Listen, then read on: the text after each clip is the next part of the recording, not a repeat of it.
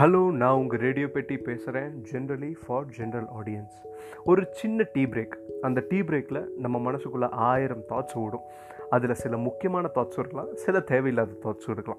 கரெக்டாக ஸோ அந்த மாதிரி எனக்கு ஒரு டீ பிரேக் இன்றைக்கி எடுத்த போது எனக்கு வந்த சில தாட்ஸை நான் ஷேர் பண்ணலாம் அப்படிங்கிறது தான் இந்த எபிசோட் இப் இப்போ நம்ம நார்மலி நம்ம ஃப்ரெண்ட்ஸாக இருக்கட்டும் நமக்கு தெரிஞ்சவங்களாக இருக்கட்டும் நிறையா பேர் வந்து மேபி இன்கேஸ் நம்மளாகவே இருக்கட்டும் பிடிக்காத வேலையை நம்ம செஞ்சிட்ருப்போம் நான் நிறைய நோட் பண்ணது வந்து ஐடியில் வந்து அந்த மாதிரி ஒரு ச- ஒரு சூழ்நிலை இருக்குது பிடிக்காத வேலையை வந்து கஷ்டப்பட்டு அவங்க செஞ்சுட்டு இருப்பாங்க ஏன் அப்படின்னு யோசிச்சு பார்த்தா தான் தெரியும். இந்த மாதிரி மாதம் மாதம் அட்லீஸ்ட் சர்வைவ் ஆகிறதுக்கு ஒரு டீசெண்டான அமௌண்ட் தேவைப்படுது அப்படின்ட்டு.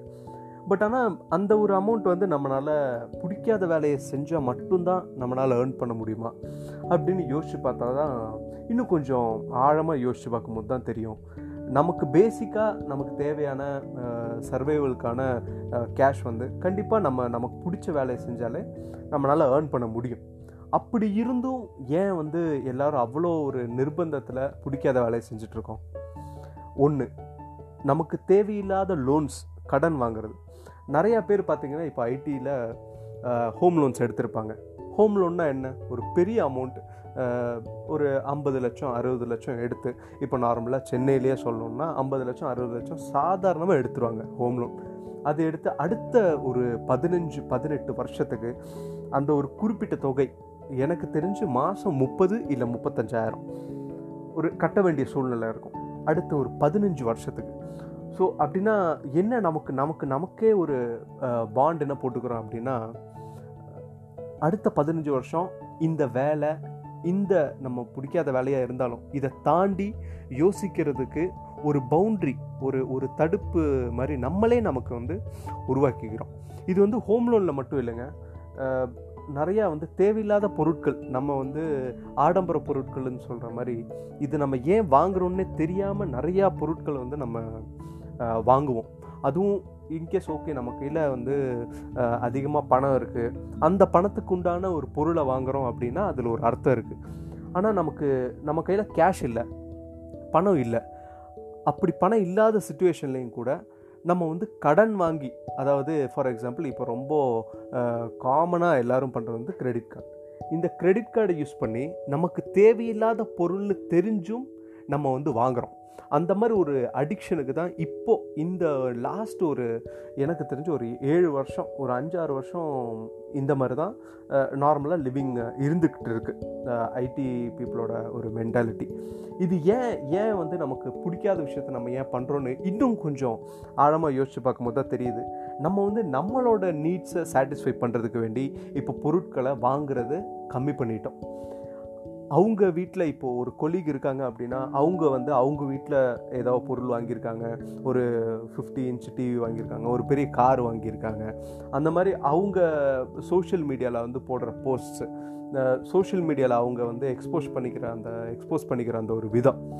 அதை வந்து நம்ம அந்த அந்த ஒரு லைஃப் ஸ்டைல் வந்து நமக்கே தெரியாமல் நம்மளோட லைஃப் ஸ்டைலில் ஒரு ஒரு பெரிய ஒரு இம்பேக்ட் ஏற்படுத்துது. நமக்கே தெரியாமல் நம்மளும் அந்த லைஃப் ஸ்டைலை வாழணும்னு நினச்சி இல்லாத காசை நம்ம வந்து செலவு பண்ணிகிட்டு இருக்கோம் அப்படிங்கிற ஒரு ஒரு தாட் எனக்கு வந்துச்சு. அப்படி என்ன நமக்கு அவங்கள அவங்க இருக்கிற லைஃப் ஸ்டைலை காப்பி அடித்து நம்ம ஏன் வாழணும்? வெளியிலேருந்து பார்க்குறதுக்கு ஓகே இவங்கக்கிட்ட வீடு இருக்குது கார் இருக்குது பெரிய டிவி இருக்குது வீட்டில் நிறையா கேஜெட்ஸ் இருக்குது பெரிய ரொம்ப ஆடம்பரமான ஃபர்னிச்சர் இருக்குது அதெல்லாம் வெளியே இருந்து பார்க்குறதுக்கு நம்ம சோஷியல் மீடியாவில் இருந்து பார்க்குறதுக்கு பார்க்குறதுக்கு நல்லா இருக்கும். பட் ஆனால் அது அந்த ஒரு சரௌண்டிங்ஸில் நமக்கு சுற்றியும் கடனாக இருக்குது அது வந்து கிரெடிட் கார்டு பில் வந்து மாதம் மாதம் எனக்கு ஒரு முப்பதாயிரம் கட்டணும்.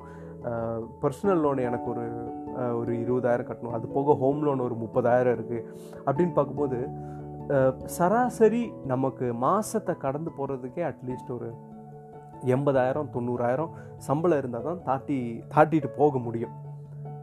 அப்படி இருக்கிறனால தான் நம்மளால் அந்த ஒரு சாட்டிஸ்ஃபேக்ஷன் அந்த நமக்கு ஜாப்லேயும் அந்த சாட்டிஸ்ஃபேக்ஷன் கிடைக்க மாட்டேங்குது.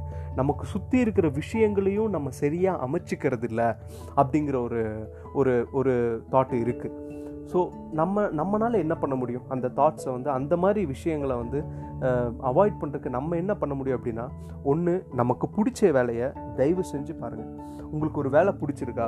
அந்த வேலை வந்து மேபி வெளியிலேருந்து பார்க்குறதுக்கு அது கொஞ்சம் சில்லியாக இருக்கலாம். அந்த வேலை வந்து அவ்வளோ பெருசாக கிளாமரஸாக இல்லாமல் இருக்கலாம்.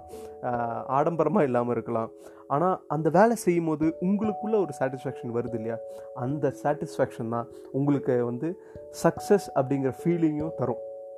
இப்போ உங்களுக்கு பிடிக்காத விஷயத்த பண்ணுறீங்க அதில் உங்களுக்கு சக்ஸஸ் வந்தாலுமே வந்து அது சக்ஸஸ்ன்னு ரியலைஸ் பண்ணுறதுக்கான ஒரு மனத்தன்மையே வந்து நம்மக்கிட்ட இருக்காது. ஸோ நமக்கு பிடிச்ச வேலையை செஞ்சால் அதில் சக்ஸஸோ இல்லை இடையில ஒரு சின்ன ஹிக்கப்ஸோ ஒரு சின்ன அப்ஸ் அண்ட் டவுன்ஸ் இருந்தாலுமே வந்து அதை எப்படி நம்மளால் ஒரு செயல் பண்ணி போக முடியுங்கிற ஒரு ஒரு நம்பிக்கை ஒரு மன உறுதி ஒரு சந்தோஷத்தோடு வேலை பார்க்குற அந்த ஒரு ஃபீல் இருக்குது அந்த அந்த ஃபீல் தான் வந்து ரொம்ப ரொம்ப முக்கியம்.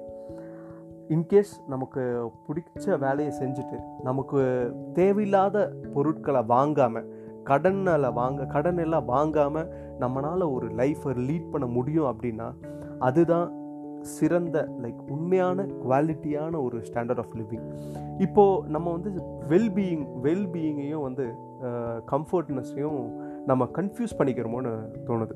வெல்பீயிங்னா என்ன? நம்ம சந்தோஷமாக இருக்கணும் ப்ளசண்ட்டாக இருக்கணும். அதுதான் வந்து ஒரு மினிமம் ரிக்குவயர்மெண்ட் ஃபண்டமெண்டல் ரிக்குவயர்மெண்ட்டை வந்து எந் எந்த ஒரு சூழ்நிலையிலும் நம்ம வந்து ப்ளசண்ட்டாக இருக்கணும். அது எந்த ஒரு அப்ஸ் அண்ட் டவுன்ஸாக இருந்தாலும். ஆனால் கம்ஃபர்ட்டுங்கிறது வந்து அது கம்ஃபர்ட்டுங்கிறது ஒரு என்ன சொல்கிறது ஒரு ஒரு கம்பல்ஷன் மாதிரி தான் உங்களுக்கு தேவையில்லாத விஷயத்த வாங்கி அதை வந்து உங்களுக்கு கம்ஃபர்ட் தரும் அப்படின்னு நீங்கள் யோசிச்சிங்க அப்படின்னா அது கண்டிப்பாக அந்த கம்ஃபர்ட்டை தராது. ஏன் அப்படின்னா அந்த விஷயம் உங்களுக்கு தேவையே கிடையாது. நம்ம வந்து மற்றவங்கள பார்த்து மற்றவங்கள மற்றவங்க வாழ்கிற லைஃப் ஸ்டைலை நம்ம வந்து காப்பி பண்ணி நம்ம லைஃப்பில் அதை வந்து செயற்படுத்தணும் அப்படின்னு நினைக்கும் போது தான் அந்த மாதிரி கம்ஃபர்ட்னஸ் வந்து நமக்கு உண்மையான ஒரு சந்தோஷத்தை தராது. ஸோ தயவு செஞ்சு நீங்கள் வந்து இந்த கம்ஃபர்ட்னஸையும் உங்களோட வெல்பீயிங்கையும் பிரித்து பார்க்குறதுக்கான கிளாரிட்டியை வந்து ஏற்படுத்திக்கோங்க. எது உண்மையான உங்களுக்கு சந்தோஷம் தருது அப்படின்னு நீங்கள் ஒரு ஒரு பதினஞ்சு நிமிஷம் டெய்லி நீங்கள் வந்து ஜஸ்ட்டு காமாக uh, உட்காந்து ஒரு டீ பிரேக்கோ ஒரு காஃபி பிரேக்லேயோ உட்காந்து யோசிச்சு பார்த்தீங்கன்னா உங்கள் மைண்டுக்கு கண்டிப்பாக ஹிட் ஆகும். இது வந்து ஆக்சுவலாக நமக்கு சந்தோஷத்தை தருதா? இல்லை மற்றவங்களுக்கு காமிக்கிறதுக்கு வேண்டி நம்ம வந்து இதை நம்ம லைஃப்பில் இம்ப்ளிமெண்ட் பண்ணிகிட்ருக்கோமா அப்படின்ட்டு.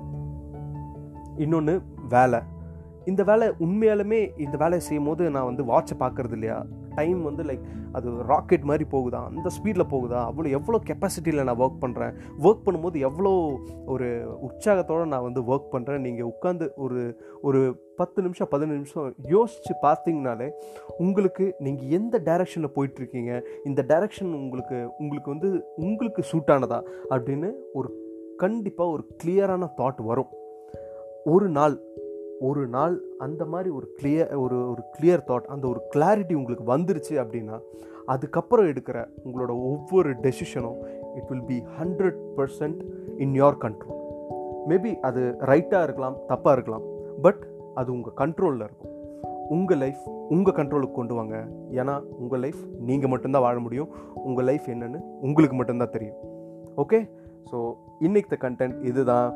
உங்களிடமிருந்து விடை பெறுவது உங்கள் ரேடியோ பெட்டி generally for general audience tata